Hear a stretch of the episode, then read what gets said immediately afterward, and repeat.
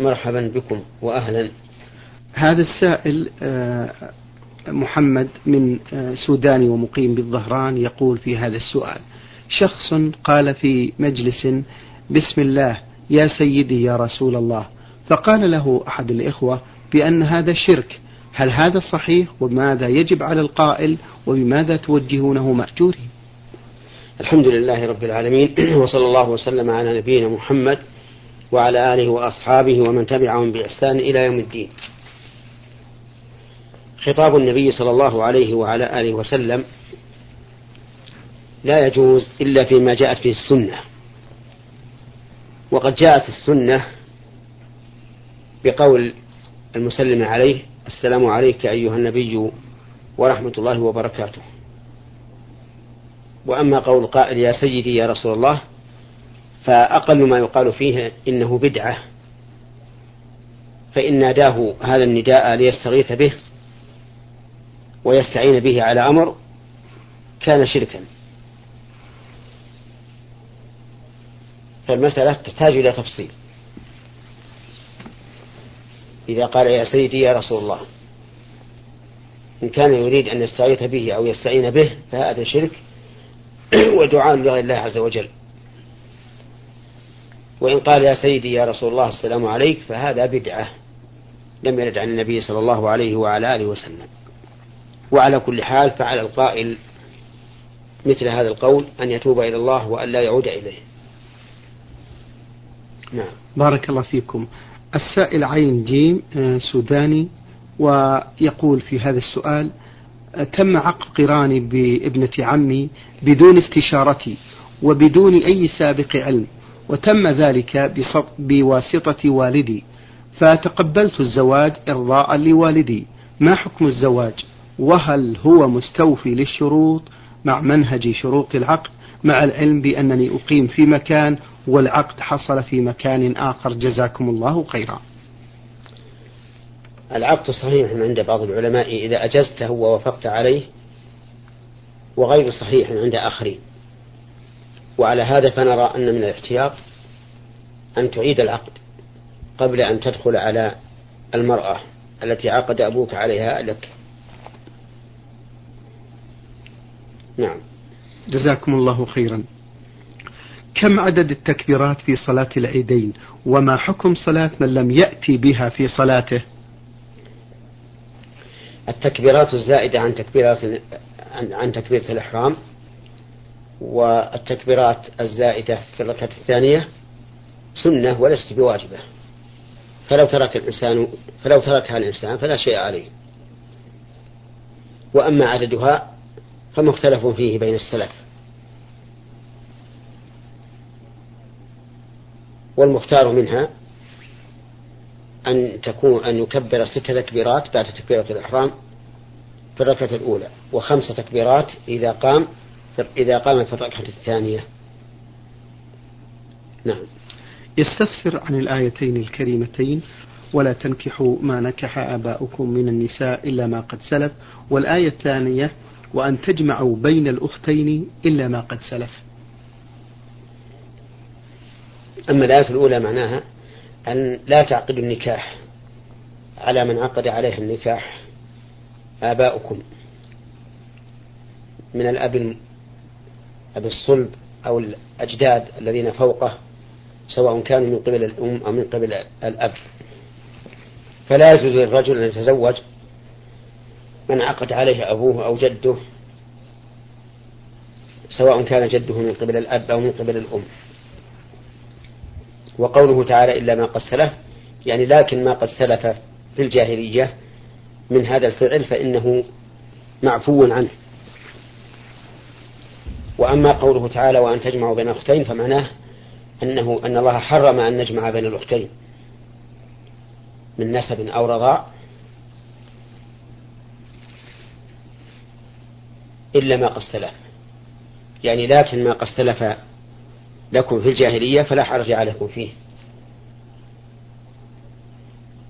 والجمع بين الأختين محرم.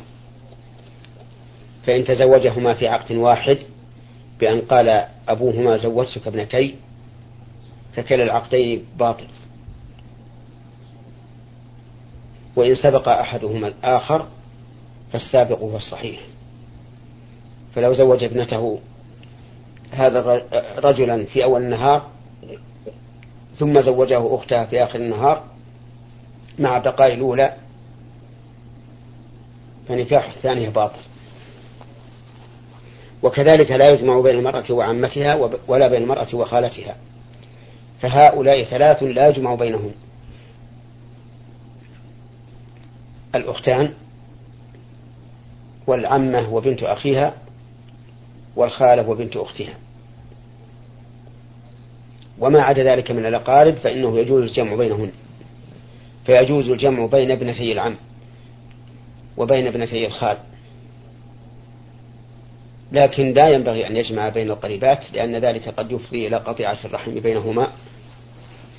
إذ أن المعروف عادة أن الضرة تغار من ضرتها ويحصل بينها وبينها عداوة وبغضاء. نعم. بارك الله فيكم. يقول هذا السائل في آخر أسئلته هل تجوز الصلاة بعد الفجر وبعد العصر؟ إذا أراد بعد الفجر وبعد العصر بعد دخول الوقتين فهي جائزة. وأما إذا أراد بعد العصر وبعد الفجر بعد الصلاتين فإنها غير جائزة. فلا يجوز للإنسان أن يتطوع بنافلة بعد صلاة الصبح حتى تطلع الشمس وترتفع قيد رمح ولا أن يتطوع بنافلة بعد صلاة العصر حتى تغرب الشمس. أما الفريضة فيصليها متى ذكرها ولو في وقت النهي. وأما النافلة التي لها سبب كتحية المسجد فقد اختلف العلماء فيها فمنهم من قال إنها تجوز بعد صلاة الفجر وبعد صلاة العصر ومنهم من قال لا تجوز والصحيح أنها تجوز. وأن كل نافلة لها سبب فإنه يجوز أن يفعلها في وقت النهي كتحية المسجد وركعتي الطواف وصلاة وركعتي الاستخارة فيما يفوت وصلاة الكسوف على القول بأنها سنة وما أشبه ذلك. نعم. بارك الله فيكم. ننتقل إلى رسالة وصلت من السائل ناصر أحمد جمهورية مصر العربية محافظة قنا يقول أسأل عن حكم الشرع في تعاطي المرأة حبوب منع الحمل هل يجوز أن تأخذه أم لا مأجورين؟ أقول أقول لا ينبغي أن يوجه السؤال لعالم يخطئ ويصيب فيقال له ما حكم الشرع؟ إلا أن يقيد. فيقال ما حكم الشرع في نظرك؟ وعليه فنقول نرى أن استعمال حبوب منع الحمل ممنوع. وذلك لما يترتب عليه من الأضرار البدنية التي قد تتعدى إلى الجنين فيتشوه ولما يترتب عليه من الأضرار الشرعية حيث إن الحيضة مع استعمال هذه الحبوب لا تترتب ولا تنتظم فتتشوش العبادة على على المرأة. ولا تدري الذي أصابها حيض هو أم غير حيض. فقد تدع الصلاة في وقت لا, لا, لا يجوز تركها وقد تترك الصلاة وقد تصلي في وقت لا يجوز فيه الصلاة. لكن لو احتاجت المرأة إلى تقليل الحمل لسبب شرعي فلتستعمل أشياء أخرى تمنع الحمل سوى هذه الحبوب. نعم. جزاكم الله خيرا. السائل آه، أخوكم في الله محمد محمد عبد الله آه، من ليبيا مصراته أرسل بهذا السؤال. يقول نود أن نستفسر فضيلة الشيخ عن حكم الصلاة بمسجد بقبلته مقبرة حيث تبعد القبور عن المسجد بمسافة لا تزيد عن أربعة أمتار ولا يوجد حاجز بين المسجد والقبور ولا يمكننا طمس تلك القبور أو إنشاء حاجز بين المسجد والقبور. كما نرجو من فضيلتكم بيان معنى حديث الرسول صلى الله عليه وسلم الذي يقول فيه لا تصلوا إلى القبور ولا تجلسوا عليها. هل المقصود بقوله عليه الصلاة والسلام لا تصلوا إلى القبور هل هو الصلاة باتجاه القبر أو المقصود به تعظيمها والتبرك بها؟ وأرسل الشيخ محمد رسم توضيحي للمسجد والمقبرة. آه، بعد النظر إلى الرسم تبين أن المقبرة في قبلة المسجد تماما وأنه ليس بينها وبين وبين المسجد حاجز. نعم. لأن باب المقبرة آه، مفتوح في جدار المسجد في جناح خارج عن المسجد نعم. لكن هذا الجدار ممتد إلى آه، جدار المسجد القبلي. وعلى هذا فلا بد من أن يوضع جدار يحول بين المسجد وبين المقبرة. وهذا ليس ليس بمتعذر. فقول السائل إنه متعذر لا نرى لا, لا نرى له وجها ولا وليس بمقبول. بل يوضع الجدار ويرفع ولا حرج أن يكون أعلى الجدار مفتوحا من أجل الإضاءة والهواء وبذلك يزول الإشكال. جزاكم الله خيرا. بارك الله فيكم. آه، ننتقل بعد ذلك إلى رسالة وصلت من أم محمد من تبوك تقول في هذا السؤال تذكر بأنها فتاة متدينة وتحمد الله وقد تقدم لخطبتها شاب متدين وفقيه ومتمكن من آه، معرفة الأمور الشرعية وأحكامه. تقول قد خطبني من أبي ولكنه رفض وقال يجب أن يكون من العائلة وقال إنه ليس من العائلة وقد قرأت في أحد الكتب حديث عن الرسول صلى الله عليه وسلم إذا أتاكم من ترضون خلقه ودينه فزوجوه إلا تفعلوا تكن فتنة في الأرض وفساد كبير. ما هي الفتنة في هذا الحديث؟ وهل على والدي ذنب في رفضه لهذا الشاب؟ جزاكم الله خيرا. هذا السؤال يحتاج جوابه إلى مقدمة ونصيحة نوجهها إلى أولياء الأمور في تزويج النساء. إنه من المعلوم أن ولي المرأة يجب عليه أداء الأمانة بحيث لا يزوجها لا يرضى دينه حتى وإن رغبته المرأة لأن المرأة قاصرة في عقلها وتفكيرها ولهذا لا يصح أن تكون أميرة امرأة عامة على الرجال والنساء. وإن كان يصح أن تكون ولية لأمور النساء في حقل النساء كمديرة المدرسة ونحوها. وقد فقد تختار لنفسها من لا يرضى دينه لإعجابها بصورته. أو لإعجابها بفصاحته أو تملقه أو ما أشبه ذلك. وفي هذه الحال لوليها أن يمنعها من, من, من نكاحها بهذا الخاطب.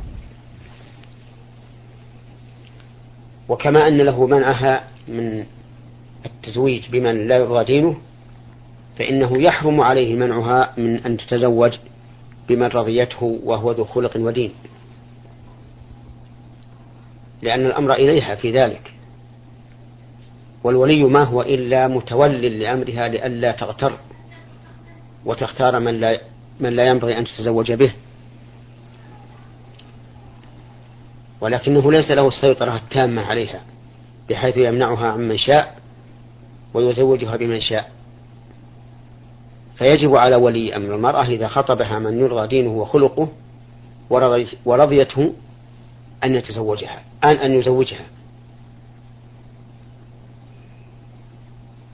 ولا يحل له منعها.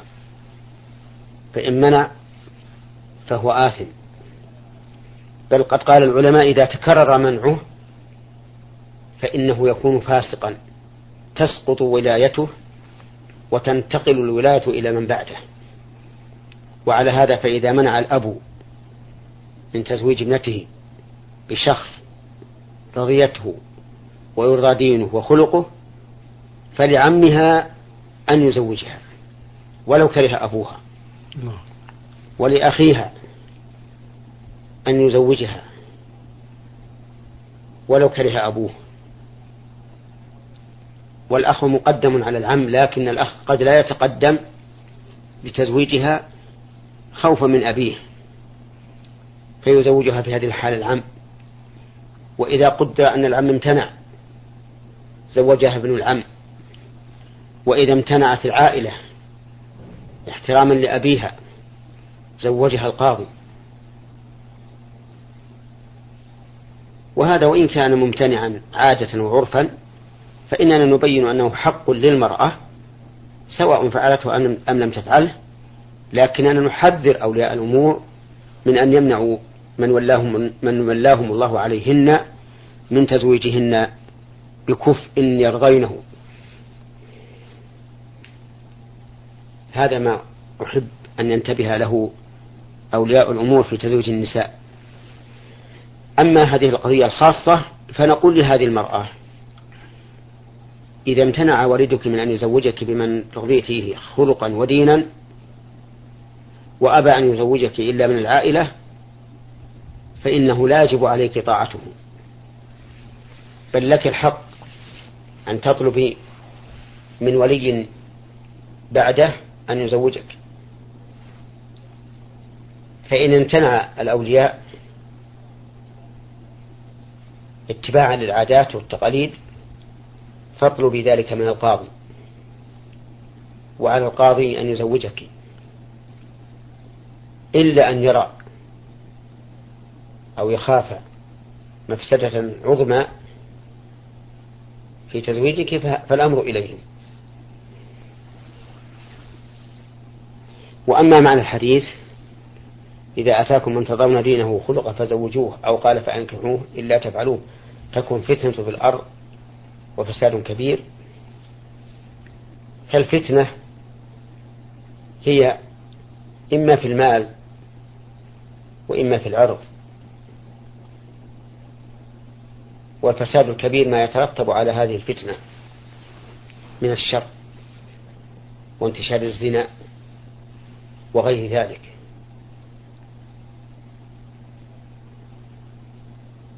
وهذا تحذير من النبي صلى الله عليه وسلم لمن منع تزويج موليته بمن يرضى دينه وخلقه. نعم. بارك الله فيكم. هذا السائل فائز آه، سعد يقول في هذا السؤال هل زوجة جدي من محارمي وللعلم بأنها طالق منه؟ أفيدونا بذلك. وللعلم؟ وللعلم بأنها طالق منه أو مطلقة منه. نعم. زوجة الجد من محارم ابن الابن أو ابن البنت. وفي هذا الصدد نود أن نبين قاعدة مهمة في هذا الباب. فنقول إذا تزوج, إذا تزوج الإنسان امرأة صار أبوه وأجداده من قبل الأب أو من قبل الأم محارم لهذه الزوجة سواء بقت مع زوجها أو طلقها أو مات عنها. وكذلك أبناء الزوج وأبناء بناء أبنائه وأبناء بناته كلهم محارم لهذه الزوجة. فصار أصول الزوج وهم أباؤه وأجداده محارم وفروع الزوج وهم أبناؤه وأبناء أبنائه وأبناء بناته محارم لهذه الزوجة. أما جانب الزوجة فإن الرجل إذا تزوج امرأة صارت أمها وجداتها من محارمه أي صار محرما لأمها وجداتها سواء بقت الزوجة معه أم لم تبق. وأما بناتها أي بنات الزوجة وبنات بناتها وبنات أبنائها فالزوج محرم لهن إن كان قد دخل بها أي قد جامعها. فأما لو عقد عليها ثم طلقها بدون أن يجامعها فإن بناتها وبنات أبنائها وبنات بناتها لا يكون محرما لهن. وهذا معلوم من قول الله تبارك وتعالى ولا تنكحوا ما نكح آباؤكم من النساء إلا ما قد سلف إنه كان فاحشة ومقتا وساء سبيلا.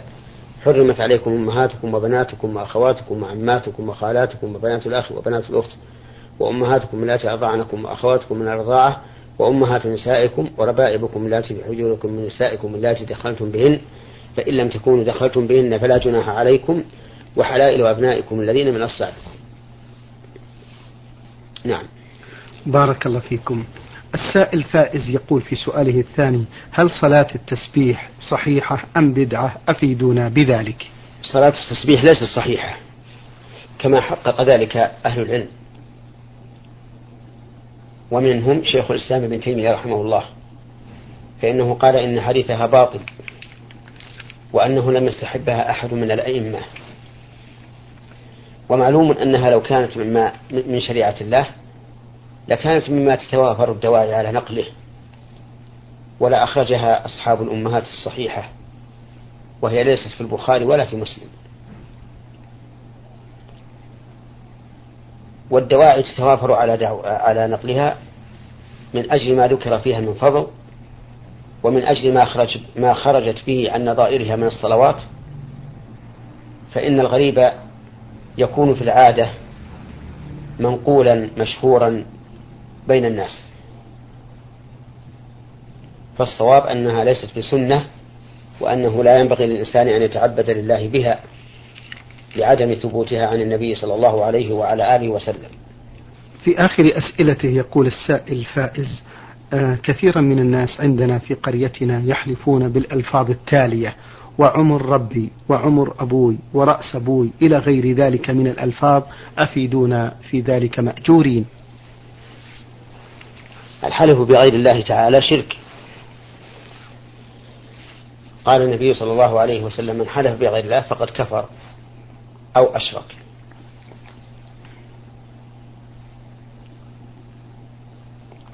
وأما الحلف بأمر الله فليبدل بقوله وحياة الله.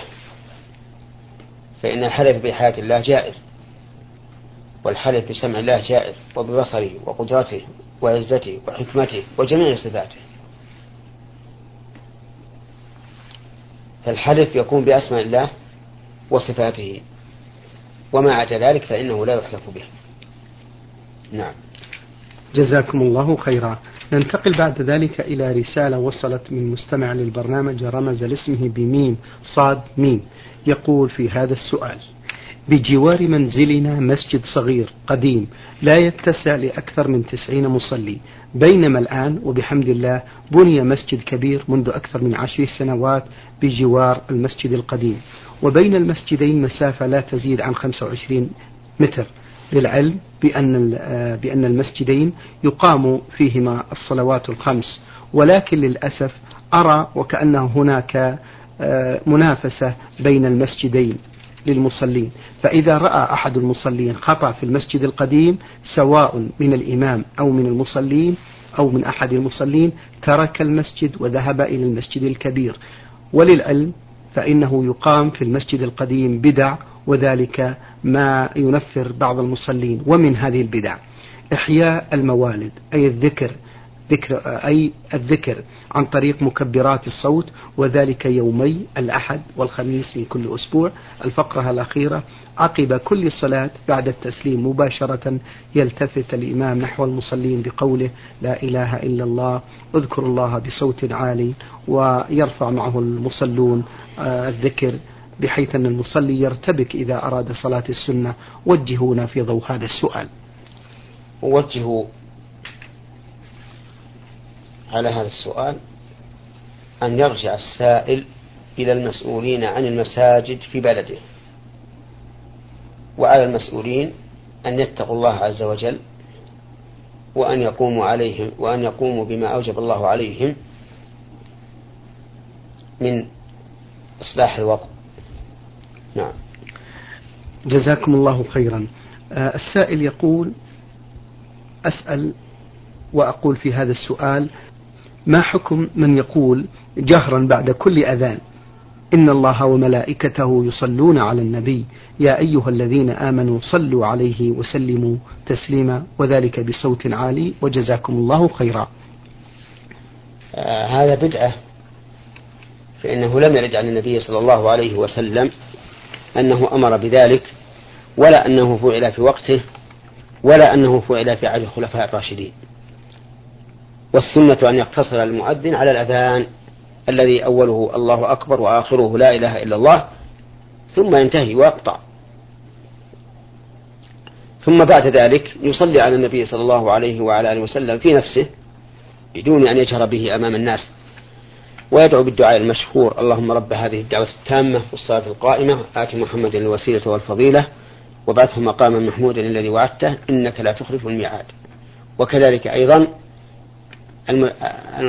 المستمعون للأذان ينبغي لهم أن يتابعوا المؤذن فيقولوا مثل ما يقول إلا في حي على الصلاة حي على الفلاح فيقولوا فيقولون لا حول ولا قوة إلا بالله. ثم يصلوا على ثم يصلون على النبي صلى الله عليه وسلم ثم يقولون الدعاء الذي ذكرته الآن. بارك الله فيكم. هذا السائل الذي رمز لاسمه بعين عين راء من المنطقة الشرقية يقول لقد سمعت وقرأت بأن من مات في يوم الجمعة أو في ليلتها من المسلمين فإن له منزلة جيدة فما رأيكم بذلك مأجورين؟ هذا الحديث الذي ورد في فضل الموت يوم الجمعة ليس بصحيح. لأن الإنسان إنما يثاب على عمل فعله بنفسه. وكان له فيه اختيار. وموت الإنسان يوم الجمعة ليس باختياره وموت الإنسان يوم الجمعة ليس باختياره. نعم. لو حضره الموت لا يستطيع نعم لو حضره الموت يوم الخميس لا يستطيع أن يؤخره إلى يوم الجمعة. ولا يستطيع أن يقدمه إن كان أجله يوم السبت إلى يوم الجمعة. وكل حديث ورد في فضل الموت في يوم معين فإنه ليس بصحيح. لأن الثواب على الأعمال التي تقع من العبد اختيارا. نعم. شكر الله لكم من فضيلة الشيخ وبارك الله فيكم وفي علمكم ونفع بكم المسلمين. أيها الإخوة الأحباب أيها الإخوة المستمعون.